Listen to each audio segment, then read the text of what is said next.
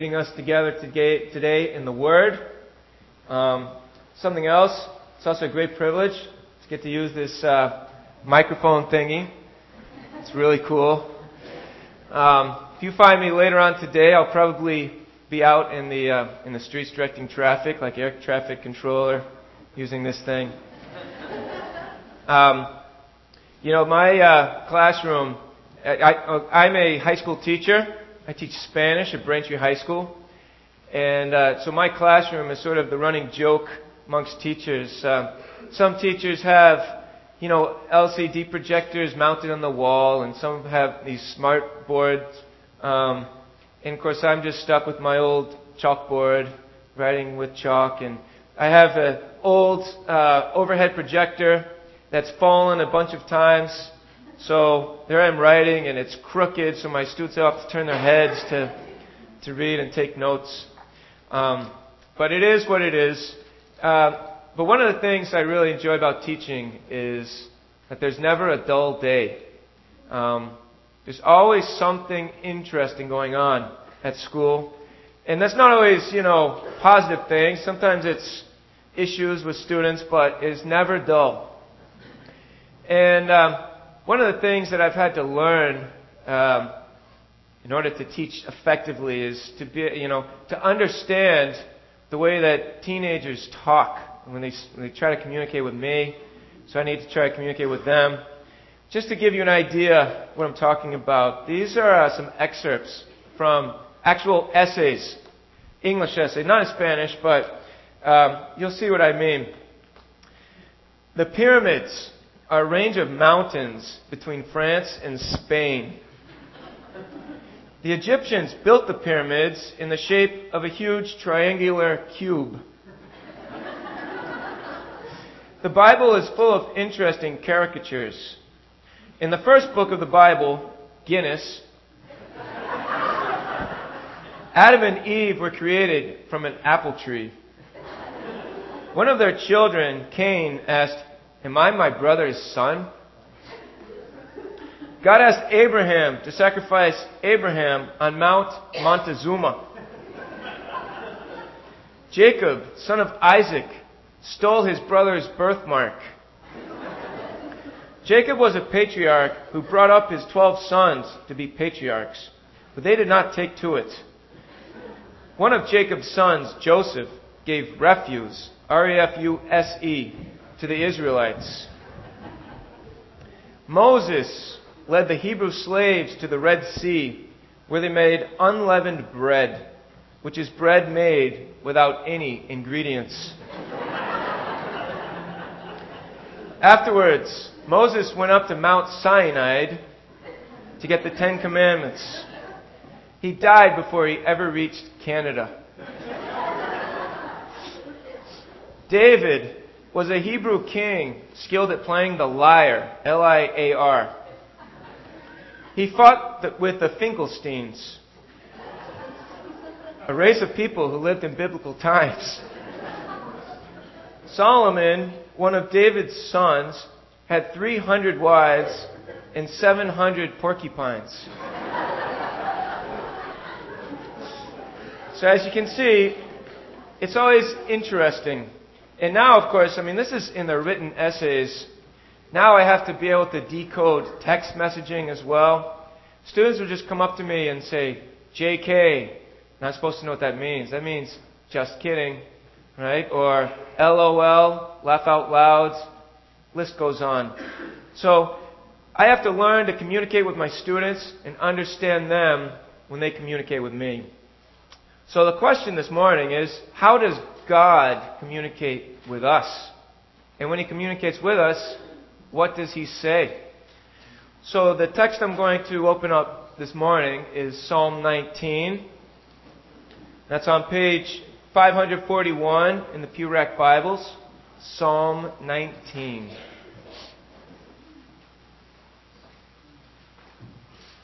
So I'm going to read. The heavens declare the glory of God. The skies proclaim the work of his hands. Day after day they pour forth speech. Night after night they display knowledge. There is no speech or language where their voice is not heard. Their voice goes out into all the earth, their words to the ends of the world. In the heavens, he has pitched a tent for the sun, which is like a bridegroom coming forth from his pavilion, like a champion rejoicing to run his course. It rises at one end of the heavens and makes its circuit to the other. Nothing is hidden from its heat. The law of the Lord is perfect, reviving the soul. The statutes of the Lord are trustworthy, making wise the simple. The precepts of the Lord are right, giving joy to the heart. The commands of the Lord are radiant, giving light to the eyes. The fear of the Lord is pure, enduring forever. The ordinances of the Lord are sure and altogether righteous. They are more precious than gold, than much pure gold. They are sweeter than honey, than honey from the comb. By them is your servant warned. In keeping them, there is great reward. Who can discern his errors? Forgive my hidden faults. Keep your servant also from wilful sins. May they not rule over me. Then will I be blameless, innocent of great transgression. May the words of my mouth and the meditation of my heart be pleasing in your sight, O Lord, my rock and my redeemer. Would you join me in a moment of prayer? Oh, Heavenly Father, God, we thank you for, for yesterday, for Christmas. Lord, we thank you that you came to be with us, Lord, to save us. And Lord, I thank you for the privilege to, to share your word, to open your word. But Lord, who am I? I'm just a, a sinful man in need of a Savior. But Lord, I thank you for your grace and mercy. And Lord, I pray that every word from my mouth today and every meditation of my heart may be pleasing in your sight. Lift this up to you, and I pray this through your name, Christ Jesus. Amen. So, as I look at this psalm, I see it broken up into three parts. The first part is that God communicates with us, He reveals Himself to us through His creation. The second part, I see that God speaks to us, communicates with us through His Word. And the third part is in light of the first part, God revealing Himself to us in His creation, and the second part, revealing Himself to us through His Word. The third part is what is my reaction? What should be my reaction to the first two parts? So let's start with God's creation. You know, one of the things, um, you know, in Scripture, if something is repeated, generally that means it's important. So here we see all these words having to do with voice and language. Verse 1 The heavens declare the glory of God, the skies proclaim the work of his hands. Verse 2 Day after day they pour forth speech.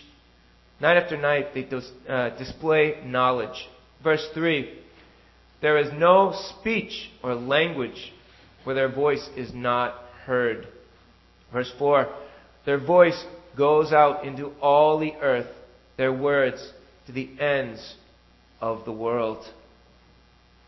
So God speaks to us through His Word. He reveals Himself to us, or excuse me, through His creation. He reveals Himself to us through His creation. In Romans chapter 1 verse 20 says, For since the creation of the world, God's invisible qualities, his eternal power and divine nature have been clearly seen, being understood from what has been made, so that people are without excuse. God speaks to us through His creation. You know, this past summer I went to Montana with a youth group. And, you know, here in Massachusetts, it says on our license plate, it says, most license plates, it says the Bay State. Well, in Montana, they call their state Big Sky. I mean, I've heard of this, but I, you know, it's like, what's the big deal with big sky? It sounds interesting. But uh, when I went out to Montana this summer, I got it. I remember one evening we uh, we drove to these uh, waterfalls called Great Falls, huge waterfalls, and it was right at the sunset in our group. I remember it was it was just it was incredibly beautiful, it was spectacular, and we sang "How Great Thou Art," you know, right there as with the sunset, the waterfalls, and uh, it was just spectacular. But one of the things too that really just um, grabbed my attention was on our way to get there, we're driving, and there is it's just plains as far as the eye can see. No houses, nothing, just plains, a great expanse, and in the distance there's mountains. You know, and, and you're at altitude anyway. Often, if you've ever been at altitude, you just feel like the sky's closer to you. Um, and so I got it. The big sky. It was just so vast. It was so awesome. And God speaks to us through His creation. You know, here it says, um, it says in verse 4, in the heavens, He has pitched a tent. Imagine, so we see the heavens, the big sky. Imagine a tent over that. It's a big tent. Right? You know, it makes me think also, Isaiah 40, verse 12 it says, Who has measured the waters in the hollow of his hand, or with the breadth of his hand marked off the heavens? So in the summer here, I like to go to the beach. And normally we just go to Nantasket, it's the closest beach. Sometimes I remember this verse, and I try to imagine this giant hand just going in the waters and just scooping it out. Imagine how big that hand has to be. God is just awesome. He speaks to us through His creation. Um, so one of the things, you know, I talk about there's never anything, there's never a dull moment in teaching. Well, my students, they uh, they try to get me off task sometimes. You guys never did that, I'm sure. Um, but they know the way that they can get me off task is by asking questions about the Bible or about God or about Jesus. And the most common question that I'm asked is, do you really believe God created this? Don't you believe that there was this big bang and then, you know, we all just evolved from, from monkeys? Um, that's the most common question. And uh, so I say, yes, I do believe that God created us. You know, there's something that uh, Big Bang and random selection just cannot answer. And that's the beauty, the beauty of the creation. You know, I've traveled, I've traveled a lot in the world, but I tell you, one of my absolute just favorite sights is New England in the fall. You know, as I drive, I'm amazed that I have not gotten in any car accidents in October. Um, and my wife can uh, testify. You know, so I'm there driving, you know, on a Sunday afternoon or whatever, and I just poke her in the shoulder. Hey, did you see that tree? And I say, did you see that one? See this one? And then I totally forget that I'm driving. I'm just looking at the trees because it's just so beautiful. God speaks to us through His creation. He's revealed Himself to us through His creation. If I were to take a Rembrandt and just not stolen, just right here, and take a Rembrandt and say, look at this. And you would all look at it and say, wow, that's a great painting. It would not even occur to you, you know, in other words, you, you would instinctively, you would just know that an artist painted that painting. You wouldn't think, no, uh, it just sort of appeared. No, you know that there has to be an artist behind that painting. So if I were to say to you, no, actually, what really happened, I took some cans of paint and I put them on the floor, and I took a stick of dynamite and I just blew it up, and I got this. Right? You would just you would just know that I'm crazy. That that's no, that cannot be. So it is with creation. God's God has placed His His beauty. God has, has spoken to us through the creation in so many levels. We could go to the stars, you know, all the way down to, you know, little cells. God is just, His, His voice is speaking to us through His creation. So yesterday was Christmas, and I love the Christmas season. And uh, one of the things, I don't know if you watch, like, say, the Christmas story was on TV 24 hours straight. But another movie that was on was uh, Scrooged. It's a you know modern adaptation of uh, Christmas Carol with Bill Murray. And uh, so last night I was watching it, and one of the things that struck me, you know, when Scrooge has his transformation in the end, you know, he's filled with Christmas spirit, you know, and what does that mean? He said, oh, kindness, you know, love your neighbor, giving gifts, um, helping the poor. And these are all important things. This is the second commandment, right? Love your neighbor as yourself, right? But when I think of God's creation, you know, love your neighbor is the second commandment. What is the first and greatest commandment? Is to love the Lord your God with all your heart, soul, and mind. Right? When we look at God's creation, we should just be filled with awe. God is speaking to us through His creation. Worship the Lord. Love the Lord your God with all your heart, soul, and mind. And we also need to keep the second commandment. So, moving on, verse 7. God speaks to us through His Word. The law, verse 7 says, The law of the Lord is perfect, reviving the soul perfect. You know, uh, the Psalms are is Hebrew poetry. And a common literary device in Hebrew poetry is to repeat the same idea from slightly different angles to emphasize the main point. So we see this here.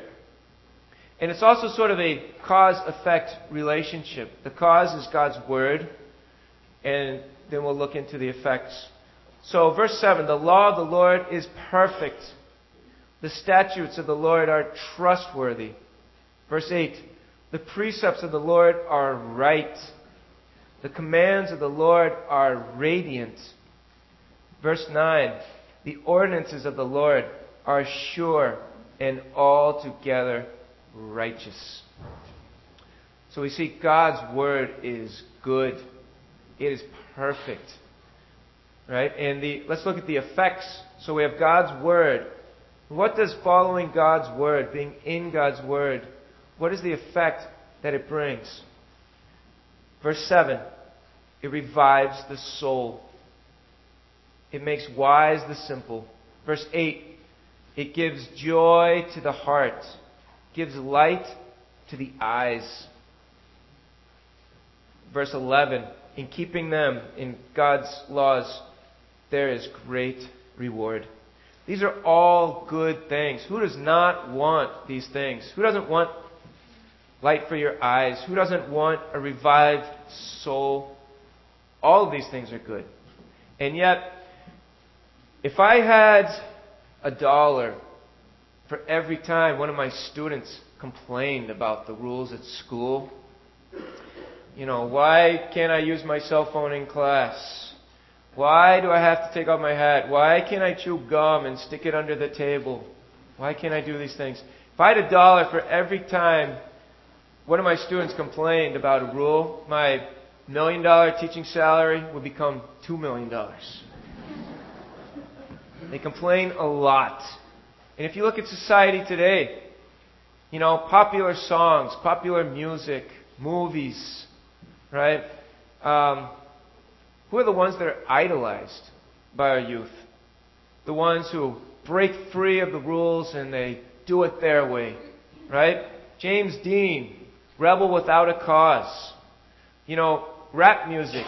Rap music is popular with kids, but if it doesn't have that parental advisory sticker on the cover, it's not legit. It has to be defiant, defying authority.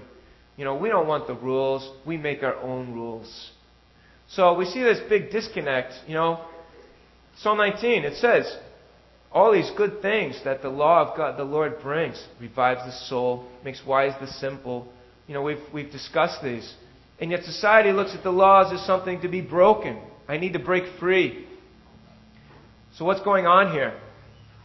Well, first of all, I think we see in society, I think, you know, it's a reflection of our hearts. We are sinful in nature, right? Basically, we're telling God, God, I don't want to do it your way. I want to do it my way, the way I want it, how I want it, when I want it. End of story. I can be a better God for my life than you can. Right? And we see this. Right? We see this in society. We see this in ourselves. We are sinful people in need of a Savior. Right? This world is broken in rebellion to the living God. And then we look at God's Word. And what are some of the characteristics of God's Word that enables it to do these things? First of all, the author of, God, of God's Word is God Himself. In 2 Timothy 3:16 it says, "All scripture is God breathed and is useful for teaching, rebuking, correcting and training in righteousness." It doesn't say a verse here, a verse there. It says all scripture. We can't pick and choose which of the scripture we think is inspired by God. It says all scripture is God breathed. So God is the author of his word. You know, the other thing is that the word of God is often compared to a sword. Right? Hebrews chapter 4 it says, "For the word of God is alive and active, sharper than any double-edged sword. It penetrates even to dividing soul and spirit, joints and marrow. It judges the thoughts and attitudes of the heart. When we look in Ephesians, the spiritual armor, Ephesians 6, what is the one weapon that we have? It's the sword of the Spirit, which is the Word of God. You know, some people, uh, romantics, they like to, ooh, look at that sword. It's all shiny. I'm going to buy that. I'm going to put it on my mantle and we can look at it, see how shiny it is. Um, but that's not the purpose of a sword. Okay, I have I have three boys. I can't speak for for daughters, but um, my boys know what a sword is for. Uh, anything that's sort of resembling a sword, they know. Ooh, this would be a good sword. You know, like one of the best examples. So we're playing wiffle ball in the backyard, and you know, so they hit it, and I go. Of course, I have to go get the ball. So then I go to get it, and I turn my back, and there they are, wiffle ball bats, full hand-to-hand combat. Okay. Kids know what swords are for. There's really only two uses of a sword. One is to attack, and the other is to defend. A sword is not meant to be put on the mantle. I mean, today we do it, but that's not its real purpose. A sword is a thing of action. God's Word is not stagnant, it's not idle. God's Word is active, it's living and active. Let's look at these um, once again. What are, the, what are the effects that God's Word brings? Verse 7 again, it revives the soul, makes wise the simple, gives joy to the heart, gives light to the eyes, gives great reward. These aren't stationary things. These are actions. These are actions that God's Word brings. It does. God's Word is doing this. God's Word is alive and active. In Isaiah 55, verse 11, it says, So is my Word that goes out from my mouth. It will not return to me empty, but will accomplish what I desire and achieve the purpose for which I sent it. God's word, God puts His power in His word, and it's constantly at work. And before we move on, I think it's important to say, just as you know, God's word is not idle. You know, there's really no there's no middle ground with God's word. We either choose to obey God's word or we choose to disobey God's word. You can't be, you know, I'm going to sit on the fence. Yeah, sort of. Okay? You know, God, in Galatians said, God, do not be deceived. God cannot be mocked.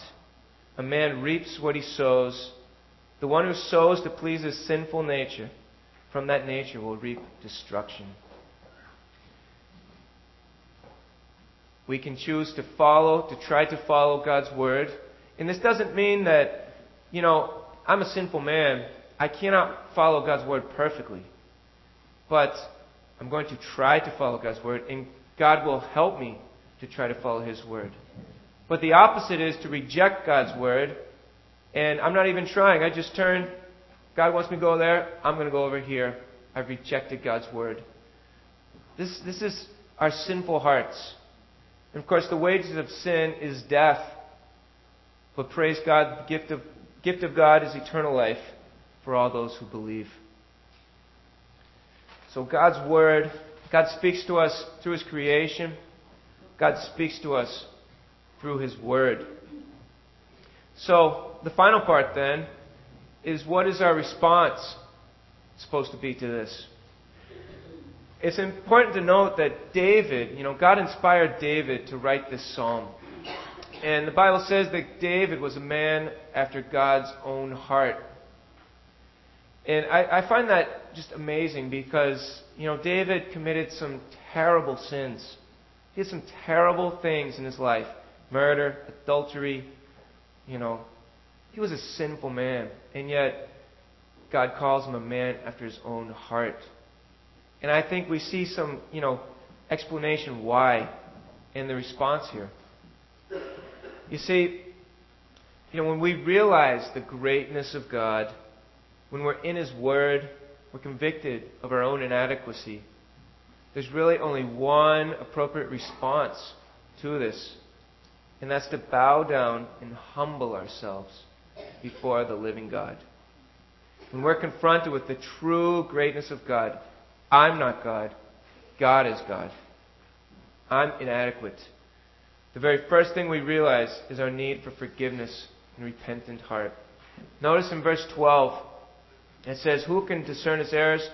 Forgive my hidden faults.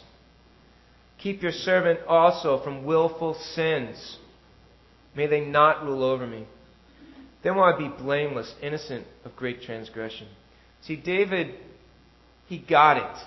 He understood he's sinful, especially in the presence of God. And so he realized he needed, he needed to repent. You know, in Isaiah chapter 66, verse 2, it says, This is the one I esteem. He was humble and contrite in spirit and trembles at my word. You know, we think, you know, yesterday we celebrated Christmas and we praise God that He came to save us. And we know that the blood of the cross will cleanse us.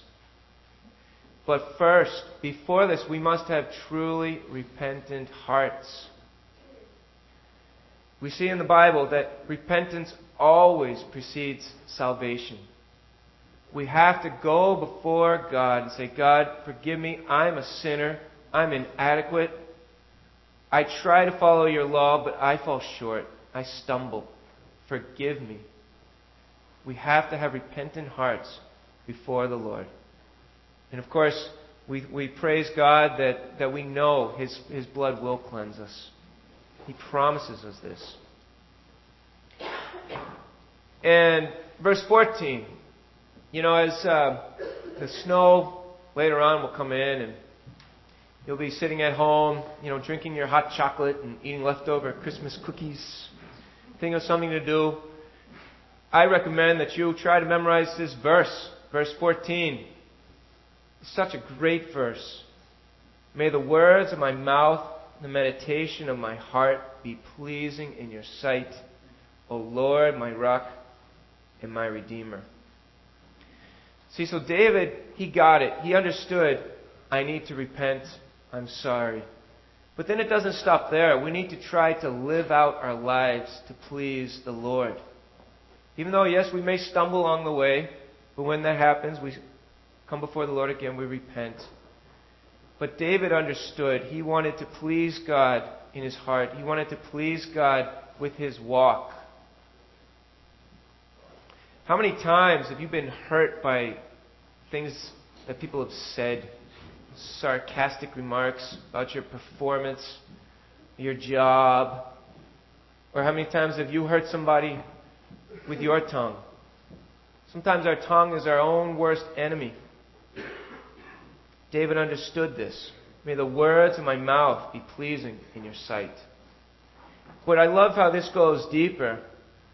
You know, the Pharisees, if you just looked at them from the outside, you would, th- you would think, oh, yeah, they've got it together. You know, they do the right things.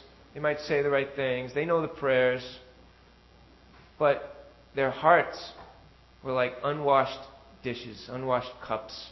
That's why Jesus was so critical of them. Their hearts, the meditations of their hearts, did not please God. Remember, God wants broken and contrite spirits. Contrite meaning repentant. You know, spiritual pride is not repentance. God wants us humble, broken before Him. And that's what the Pharisees weren't. So, God knows our hearts. In Psalm 139, it says, Where can I go from your spirit? Where can I flee from your presence? The answer is nowhere. God created us. He knows everything that's in our hearts. There's nothing that we can sort of put aside, our little secret thing that, that we don't want to tell anybody. God knows it. God knows our hearts. There's all the more reason to come before Him with a repentant heart and ask for forgiveness. And there's one more way also that God speaks to us. Of course, that's through His Son, Jesus Christ. I love how in John, John chapter 1, it says, In the beginning was the Word. I love how it describes Jesus as being the living Word. Right? In the beginning was the Word, and the Word was with God, and the Word was God. He was with God in the beginning. And of course, the Word became flesh. And it goes on later in verse 12 to say, Yet to all who received him, to all who believed in his name, he gave the right to become children of God. It's as if God is saying, you know, okay, I reveal myself to you in my creation. You don't get it? I reveal myself to you in my word. You don't get it? Okay, I will come with my Son. I will reveal myself to you through my Son, Jesus Christ. And one final thought is that there will be another time that God will speak to us. Only this time it won't be through, you know, divine revelation. In the book of Revelation, it talks about how all of us will one day come before, face to face, the living God in the end, in the final judgment. And what will God say to us? Do we come before God with a repentant and broken heart, broken spirit, contrite and broken spirit? We thank God that He says in His Word, all who call on the name of the Lord will be saved. So, it's not too late. We can repent. We can repent right now in our hearts and call on the name of the Lord our Christ, our, our Lord Jesus Christ. Let's pray. Oh Lord my God, I thank you for just how you speak to us. Lord, I praise you that um, you don't wait for us to get our act together. Lord, you died for us. You died for me while you were still, while I was still a sinner. I thank you for that. God, I thank you for uh, for the cross and just your just tremendous love, love that knows no end. So, Lord, we lift this up to you. We praise you and we love you and we worship you, the living God. Through your name, Christ Jesus. Amen.